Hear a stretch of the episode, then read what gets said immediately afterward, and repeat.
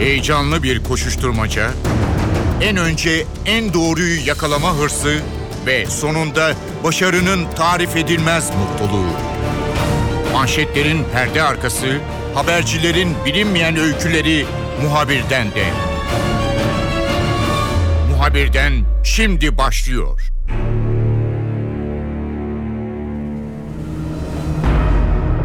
Haftanın en önemli gelişmesi Başbakan Ahmet Davutoğlu'nun partisinin grup toplantısında bedelli askerlik uygulamasını açıklaması oldu. Çok sayıda genç bu kararı bekliyordu. Belki yaşı ileride olanlar da var. Yıllardır askere gitmeyen çok sayıda vatandaşın olduğu biliniyor. Bedelli askerlik uygulaması belki de bu birikimi asker kaçaklarını ve birçok yasa açısından sorun yaşayan insanlar için çözüm olabilir. Öte yandan Genelkurmay'ın geçmişten bu yana bedelli askerliğe pek sıcak bakmadığı biliniyor. Buna karşılık askerliğini yapan veya biraz daha ulusal bir değerlendirmeyle bedelli askerliğe karşı çıkan kesimler de var. Ancak sonuçta bu karar alındı ve önümüzdeki günlerde de yaşama geçirilecek. NTV Ankara Haber Müdürü Uğur Şefkat aynı zamanda savunma konularında uzman bir isimdir. Uğur Şefkat'te bedelli askerlik uygulamasını konuşacağız. Aynı zamanda Türk Silahlı Kuvvetleri'nin modernizasyonu için hangi çalışmalar yapılıyor, geçmişte hangi çalışmalar yapıldı ve Türk Silahlı Kuvvetleri bu modernizasyon çalışmalarında hangi aşamaya geldi bu konuları da Uğur Ergan'a soracağız. Muhabirden başlıyor, ben Kemal Yurteri.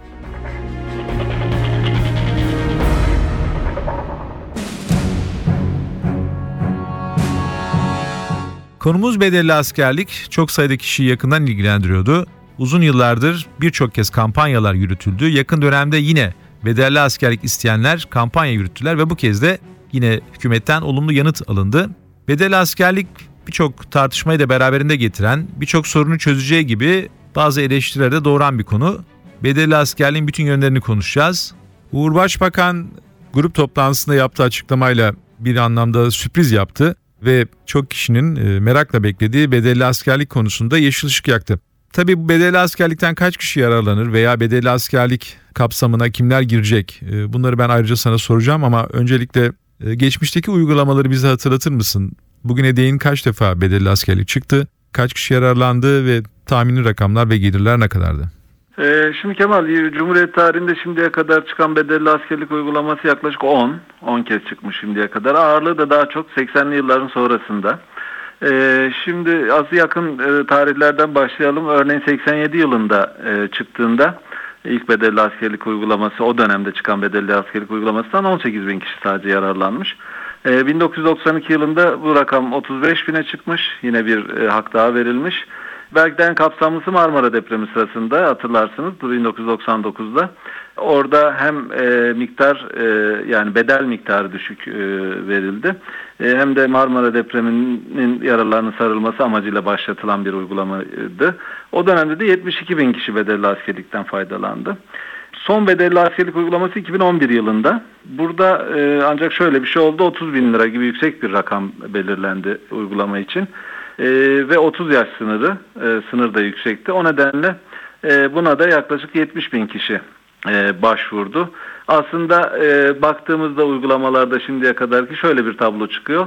E, beklenenle karşılaşılan aslında birbirine uymuyor. E, yani daha çok beklenti var, daha çok kişinin başvuracağı beklentisiyle çıkarılıyor. Ancak e, bu %20-30 civarında e, ancak e, karşılık buluyor. E, ancak bu son çıkan bedelli askerlik uygulamasında hem yaş e, hem de bedel e, düşük olduğu için muhtemelen çok daha fazla bir başvuru olur diye bir beklenti var Kemal. Uğur bedelli askerlik konusu herhalde 20 yıldır bir şekilde gündemde.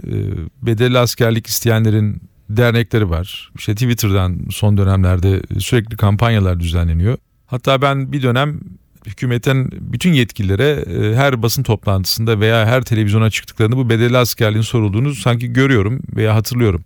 Sık sık da çıkıyor ve bir türlü de e, hep bu kaynak yani bedelli askerlikten yararlanmak isteyenlerin e, rakam erimiyor. Yani kampanyalara baktığın zaman e, işte 700 bin kişi mesela yararlanabilir deniyor. Fakat bir 5 sene geçiyor yine hala e, bazı insanlar bedelli askerlik talep ediyorlar veya bir sene sonra bu talepler hemen tekrar başlıyor. Buna bir önlem düşünülmüyor mu? Artık bu e, kaynağı yani bedelli askerlikten yararlanmak isteyenlerin tümünü eritecek bir kaynak yok mu? Tamam yaş sınırı nedeniyle herkes bütün e, askerlik sırası gelenler faydalanamıyor veya bedel yüksek olduğu için olabilir veya o dönemde insanların durumları uygun değil belki işini bırakıp gitmek istemiyor. Ama e, bedelli askerlik sürekli bir şekilde bir kampanya halinde devam ediyor. Belki e, bunların e, otomatik olarak yararlanacakları bir yasal düzenleme söz konusu olamaz mı? Şimdi belki olabilir ama aslında e, Kemal bu şu noktaya getiriyor bizi. E, yıllardır tartışılan ki hükümetin de bu hükümetin de e, aklındaki ve kafasındaki plan o. Askerlik profesyonel hale getirilsin. Bu yıllardır e, süre gelen bir tartışma biliyorsunuz. Aslında bu tartışmayı bitirecek temel e, sonuç bu olsa gerek. E, eğer e, batıdaki birçok örnekte olduğu gibi askerliği zorunlu olmaktan çıkarıp profesyonel hale getirdiğinizde yani e, şimdiki sözleşmeli er, erbaş e, modeli gibi bir modeli getirip herkese maaş verdiğiniz bir askerlik düzeni getirdiğinizde aslında bütün bunlar e, bu sorunların da ortadan kalkacağını söyleyebiliriz. Ancak burada da bu noktaya geldiğinde de e, TSK'nın gelenekleri ön plana çıkıyor.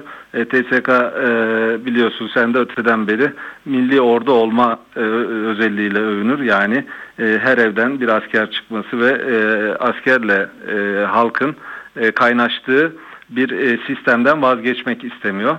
Ve bunun tabi mali boyutları da her zaman hükümetleri endişeye sevk ediyor. Yani 300-400 bin kişilik bir orduyu para karşılığı, maaş karşılığı karşılama e, gibi bir mali olanak, e, mali e, ağırlık hükümetleri düşündürüyor. Aslına bakarsan temel çözüm şeyi belki de bu olabilir. Ya da bedelli ile ilgili artık uygulamayı kestirip atıp bundan sonra hiçbir şekilde çıkarılmayacak gibi bir açıklama yapmak gerekebilir belki. Ancak şunu da söylemek lazım bedelli belirli aralıklarla çıkmaya devam ettiği sürece askerlik çağına gelen herhangi bir kişi e, nasıl olsa bedelli çıkıyor e, 3-5 yıllık aralıklarla deyip e, askerlik işlemlerini yaptırmıyor. Kaçak hale geliyor. E, bu miktarın e, yani bu 700 bin ulaşan rakamların bu kadar yükselmesinin nedeni de belki de bu. E, insanlar nasıl olsa böyle bir olanak çıkacak diye e, maddi durumuna da çok bakmıyor. Belki 2 sene sonra 3 sene sonra maddi durumum daha düzgün hale gelir ben de öderim e, bu parayı diyerek askerlik işlemlerini yaptırmıyor ve maalesef e, bu beklenti nedeniyle de e, bu rakamlar çokça yükseliyor. Nitekim işte 2011 yılında çıkmış ve sadece 3 yıl geçmesine rağmen halen 700 bine yakın insan askerlik işlemlerini yapmayıp bedelli için e, beklemiş durumda. E, ki sözünü ettiğimiz şu anki e, bedelli uygulaması için de e, rakam yaklaşık 700 bin kişiyi kapsayacak bir tablo çıkarıyor ortaya. Uğur tabi bedelli askerlikte belki bu 28 yaş e, dilimine girenler 700 bin. Belki de 10 yıldır askere gitmeyenler var. Hani 28 yaşını birçok kez geçmiş. Anlaşıldığı kadarıyla da imkan olup da veya e, kapsama girip de müracaat etmeyenlerin bir hak kaybı da söz konusu değil. Yani 10 senede birçok kez çıkmış, müracaat etmemiş, bu haktan yararlanmamış. Yeni bir kampanyanın üyesi haline gelip bedelli askerlik çıksın diye herhalde bir kampanya başlatılıyor. Fakat yine çıkmıyor. Çünkü belki o dediğim gibi işinden dolayı veya özel nedenlerden dolayı takvim ona uymuyor ama bir hak kaybı da söz konusu değil. Yani bedelli askerlik her zaman sürdürülebilir ve e, talep edilebilir bir şeymiş gibi devam ediyor. E, böyle hak kaybı e, olmadığı için de bunun önümüzdeki yıllarda devam edeceğini söyleyebiliriz. E, sen uzun yıllardır e, Türk Silahlı Kuvvetleri'ni de takip ediyorsun. Bedelli askerlikte 700 e, bin kişi yararlanırsa işte 10 milyar TL yakın bir gelir söz konusu olabilir. Bir de ordunun harcamaların azalması da söz konusu olabilir diye düşünüyorum. Bu yönde bir hesap var mı? Yani kaba bir hesapla 12 ay askerlik yapacak birinin orduya barınması, yemesi, kıyafeti veya işte elektrik bütün giderler hesaplandığı zaman birkaç bin lira maliyeti olsa veya daha yüksek maliyeti olsa bir de böyle bir çarpan etkisi yaratabilir mi bu bedelli askerlik? Ne diyorsun sen? Yani o açıdan bakıldığında belki olabilir tabii. Yani ben o öyle bir hesabı doğrusunu istersen son zamanlarda yapılmış böyle bir hesap bilmiyorum. Ancak burada tabii e, e bazı şeyler var ki ki TSK'daki hakim görüşte bu. E, bazı şeyler var ki askerlikte parayla ölçülmüyor maalesef. E, şu an mesela bu 2011 yılında çıkan bedelli askerlikten sonra bir de üstüne hatırlayacaksın e, askerlik süreleri de indirildi. E, uzun dönem ve kısa dönemlerde. E şimdi o uygulamadan bu yana o bedelliyle birlikte e, bu e, askerlik süresi kısaltma uygulamasıyla birlikte zaten şu an e, Türk Silahlı Kuvvetleri'nde cepler doldurulamıyor. Yani dün konuştuğum kadarıyla bazı rakamlar verebilirim örneğin sana sınır birliklerinde ve iç güvenlik birliklerinde yüzde yüze yakın bir kapasite tutturmaya çalışıyorlar. Zira orada asla ve kata e, bir zafiyet yaratılmaması gerekiyor. Ancak onun dışındaki birliklerde, iç bölgelerde ve diğer batıdaki birliklerde e, bazı birliklerde %50'ye 45'e kadar düşmüş durumda. Yani şöyle söyleyelim, örneğin e, bir taburun mevcudiyeti normal şartlarda e, 1000 kişi ya da 800 kişi olması gerekiyor gerekiyorken bazı birliklerde bu 300'lere 400'lere düşmüş durumda. E, şimdi bunun ötesinde yeni bir bedelliyle birlikte diyelim ki bundan 200-300 bin kişi yararlanacak. E, belki bu oran daha da düşecek. Bir örnek daha vereyim örneğin. E, KKTC'deki bizim kol ordu e, belki de Türk Silahlı Kuvvetleri birlikleri içerisinde %110'la çalışması gereken bir yer. E, kapasitesinin üstünde e, asker orada e, bulunduruluyor. Orada bile %80'e düşmüş durumda şu an. Şimdi bununla birlikte %30'lara kadar da gerileme ihtimali var. Belki sınır birliklerinde ve iç güvenlik birliklerinde bile azalma ortaya çıkabilir. Ki oradaki azalmayı telafi etmek için de batıdan bu sefer doğuya askeri birlik kaydırılıyor. Yani şuna demeye çalışıyorum hani parasal e, bir takım şeylerle e, karşılayamayacağınız bir ortam doğabilir. Yarın bölgesel konularda dikkate aldığınızda Suriye'deki savaş, Irak'taki durum, iç güvenlikte nere, nereye doğru gideceğimiz belirsiz. E, böyle bir durumda ha dediğinizde de e, hani asker alma şansınız olmayacak. E, belli bir e, sayıyı tutturmak zorundasınız güvenlik için. E, o anlamda e, hani bunun bir parasal e, mukayesesinin yapıldığını sanmıyorum. Bu mukayese yapıldı yapılırken de Genelkurmay çok ciddi rahatsız oluyor açıkçası. Yani buradan gelecek 10 milyar liranın işte bir takım e, TSK'nın ihtiyaçlarına gidiyor olması ve Genelkurmay'ın bunu da uygun karşıladığı gibi algı yaratılması zaten baştan beri karşı çıktıkları bir şey. O nedenle burada temel e, kaygı Genelkurmay açısından, TSK açısından temel kaygı harbi hazırlık durumunu olası bir e, olumsuzluk durumunda harbi hazırlık durumunu e, en üst seviyede tutuyor olmak. E, ama şu anki görünüm e, bu uygulamayla birlikte e, ciddi bir zafiyetin e, doğacağı yolunda. Bütün hesaplamalar öyle. Onun için hani bir bedel karşılığının e, bedelin ya da e, mali bir takım portrelerin e, yarın olumsuzluk ortaya çıktığında e, bir gerekçe olmayacağını savunuyor Genelkurmay. E, o açıdan e, açıkçası e, başa dönersem yani böyle bir hesaplama yapıldıysa da son zamanlarda ben onu e, bilmiyorum. Uğur daha önceki uygulamalarda bedelli askerlikten yararlananlara bir kısa eğitim dönemi vardı. Genelkurmay bir önceki bedelli askerlik düzenlemesinde bunu istemedi. Yani bedelli askerlikten yararlananların e, kışlalara girmesini istemedi. Bu nereden kaynaklanıyordu? Onun da temel nedeni şu e, Kemal. Bu ciddi bir rahatsızlık yaratıyor TSK'daki birliklerde. Yani şöyle düşünün. E, bir birlik bu birliğin bir bölümünde işte 15 ay askerlik yapan, uzun dönem askerlik yapan insanlar var, askerler var.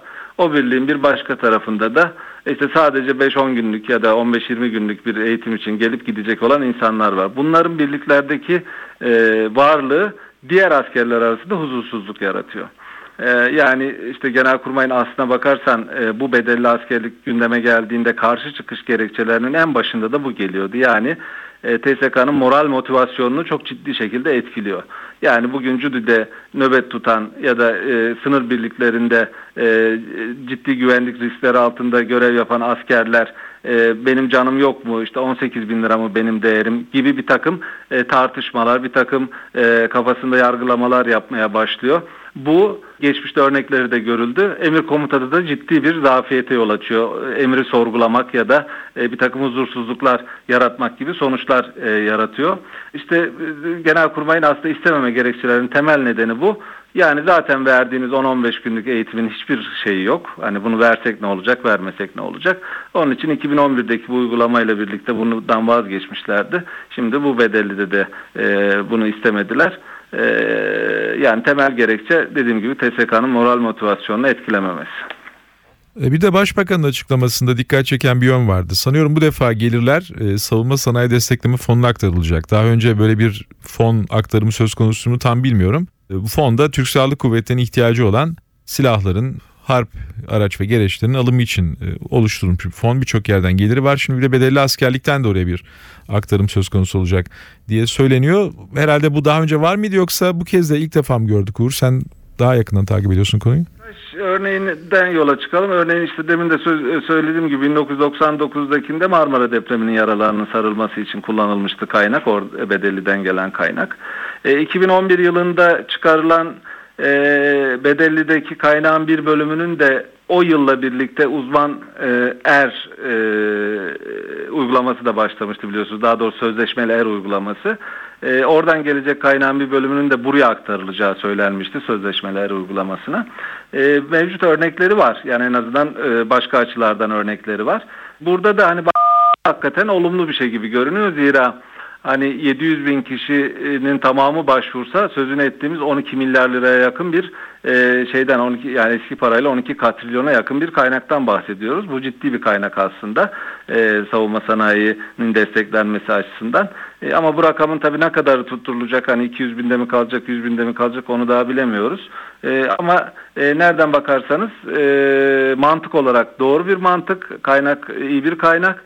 Ancak demin dediğim nedenlerden ötürü hani askerliğin bir bedel ya da mali bir şeymiş gibi algılanması ve bunun böyle sunulması askerleri de ciddi anlamda rahatsız ediyor Kemal. Bedelli askerlik konusunda kampanya yürüten gençlerin diyelim artık tabi bazıları yaşlı da olabilir. Oldukça sağlam bir kampanya yürüttüklerini söylemek mümkün olur. Yani bir şekilde e, siyasi iktidarlar değilse dahi bunu gündeme sokabiliyorlar. E, sanıyorum bir de bir sloganları var. Hala kullanıyorlar mı tam bilmiyorum. E, barışta e, bedelli savaşta temelli diye. Yani biz aslında askerlikten veya ülkemize sorumluluktan kaçmıyoruz. İşte yeni çağın koşulları hani askerlik yapmak istemiyoruz. İşte işimizi gücümüzü sürdürmek istiyoruz. İşte ekonomiye katkıda bulunacağız falan da herhalde bu slogan altında e, yürüttüklerini görüyoruz. Geçmişte dernek hakkında veya bu tür kampanyaları yapanlar hakkında da böyle halka askerlikten soğutmak gibi bir takım suçlamalar falan yapılır. Artık onlar da kalmadı galiba Uğur. Veya bu tür bir girişimler var mı? Veya genelkurmayı rahatsız ediyor mu bu kampanya yürütenler veya bu çaba içerisinde olanlar? Yani rahatsız etmiyor demek herhalde e, şey olur rahatsız oluyorlar tabi ama tabi bu son yaşa 5-6 yıl içerisinde biliyorsunuz askerlik yasalarında falan birçok değişiklik yapıldı Türk Ceza Kanunu'nda. E, işte bu askerlikten soğutma vesaire gibi e, bir takım düzenlemeler eskiden e, ceza yaptırımları yüksekti. Ama onların birçoğu bildiğim kadarıyla kaldırıldı böyle cezalar kaldırıldı vesaire. Onun için hani hukuken de çok fazla bir şey yapılamıyor. Bir de e, hani toplumsal bir e, karşılığı oldu, olunca yani 700 bin kişinin e, talep ettiği bir şey gibi sunulduğu zaman hani Genelkurmay'ın da TSK'nın da buna e, böyle çok açıktan karşı çıkıyormuş gibi bir konuma e, gelmesinde beklemek biraz şey olur e, yani e, doğru olmaz. Hani bunun karşısına çıkmak çok da e, açıkçası kolay değil. E, yani demin dediğim nedenlerden ötürü de yasalarda artık eskisi kadar öyle çok hani e, sen askerliği soğutuyorsun vesaire gibi bir takım gerekçelerle e, insanlar hakkında çok da dava açılır bir halde değil artık yasal düzenlemeler. Uğur bedelli askerlik açıklamasıyla birlikte bir başka projede ve çalışmaların da olduğunu anlıyoruz biz. Türk Silahlı Kuvvetleri anlaşılan yeniden bir e, yapılanma ve modernizasyon e, vizyonu koymuş ortaya. 2035 mi? 2033. 2033. E, daha önce herhalde bir 2010 vardı, bir 2020 vardı. Bu gidiyor. E, şimdi 2033'e kadar bir vizyon koyduklarını anlıyoruz. Belki de haksız eleştiri yapmak da doğru olmayabilir. Aradan geçen süre içerisinde hakikaten bu kuvvet vizyonlarına uyuldu mu? Hani bedelli askerlik de e, veya askerliğin kısaltılması ve işte o her zaman seslendirilen e, yoğun teknoloji kullanan e, orduya geçiş konusunda biz 20-30 sene içerisinde bir adım sağladık mı? Hani bu bedelli geliri de bu modernizasyona gideceğini falan varsayarak soruyorum bunu. Şimdi orada şöyle e, e, şunu söyleyebiliriz Kemal. Aslında bu plan sen de hatırlarsın o dönemlerde e, beraber e, Genelkurmay muhabirliği yaptığımız dönemlerde aslında 1990'lı yılların başından itibaren başlayan bir süreç bu. Yani TSK'nın yeniden yapılandırılması. Hep duyduğumuz işte modern, çevik e, bir e, ve e, teknolojinin bütün imkanlarını kullanan bir ordu yapısına dönüştürmek. Aslında bu bir kademeli geçiş olarak öngörüldü her zaman için. Yani belli hedefler kondu 2010, 2015, 2020 gibi. Şimdi 2033 hedefi var. E, şimdi bu kademeli geçişte en başta e, şu hedefleniyordu.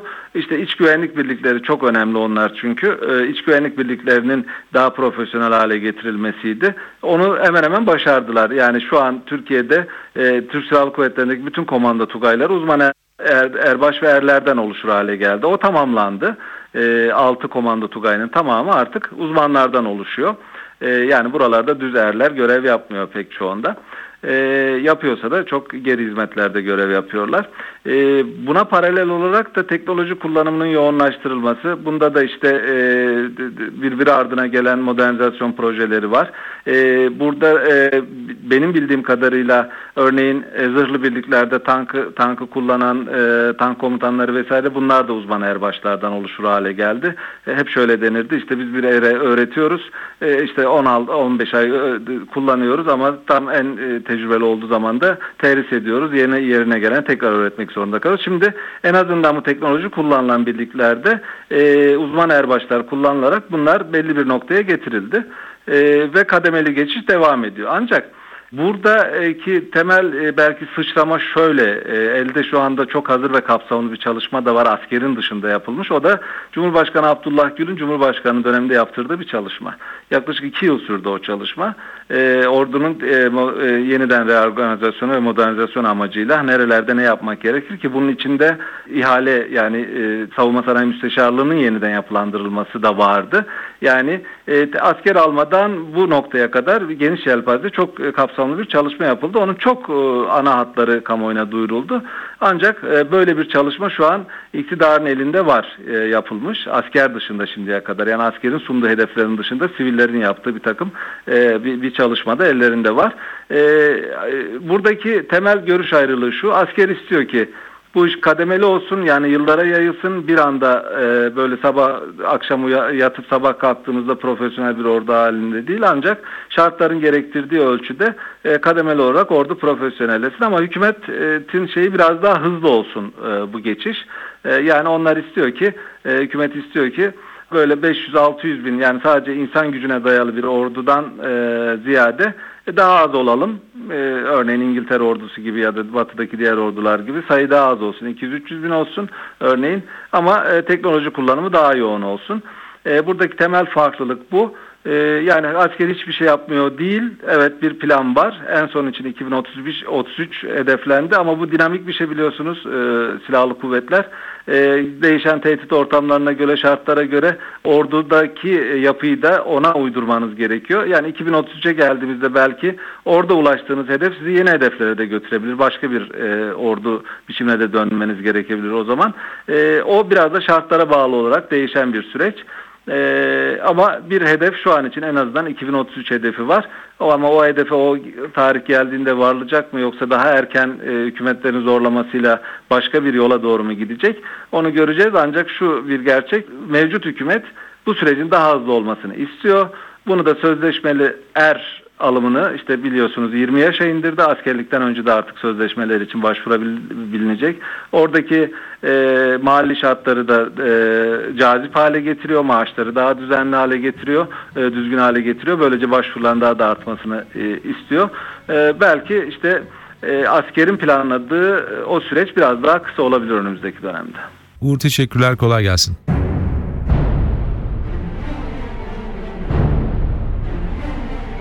Muhabirden de bu hafta bedelli askerlik ve Türk Silahlı Kuvvetleri'nin modernizasyon çalışmalarını gözden geçirdik. Ben Kemal Yurteri, muhabirden de yeniden görüşmek üzere, hoşçakalın.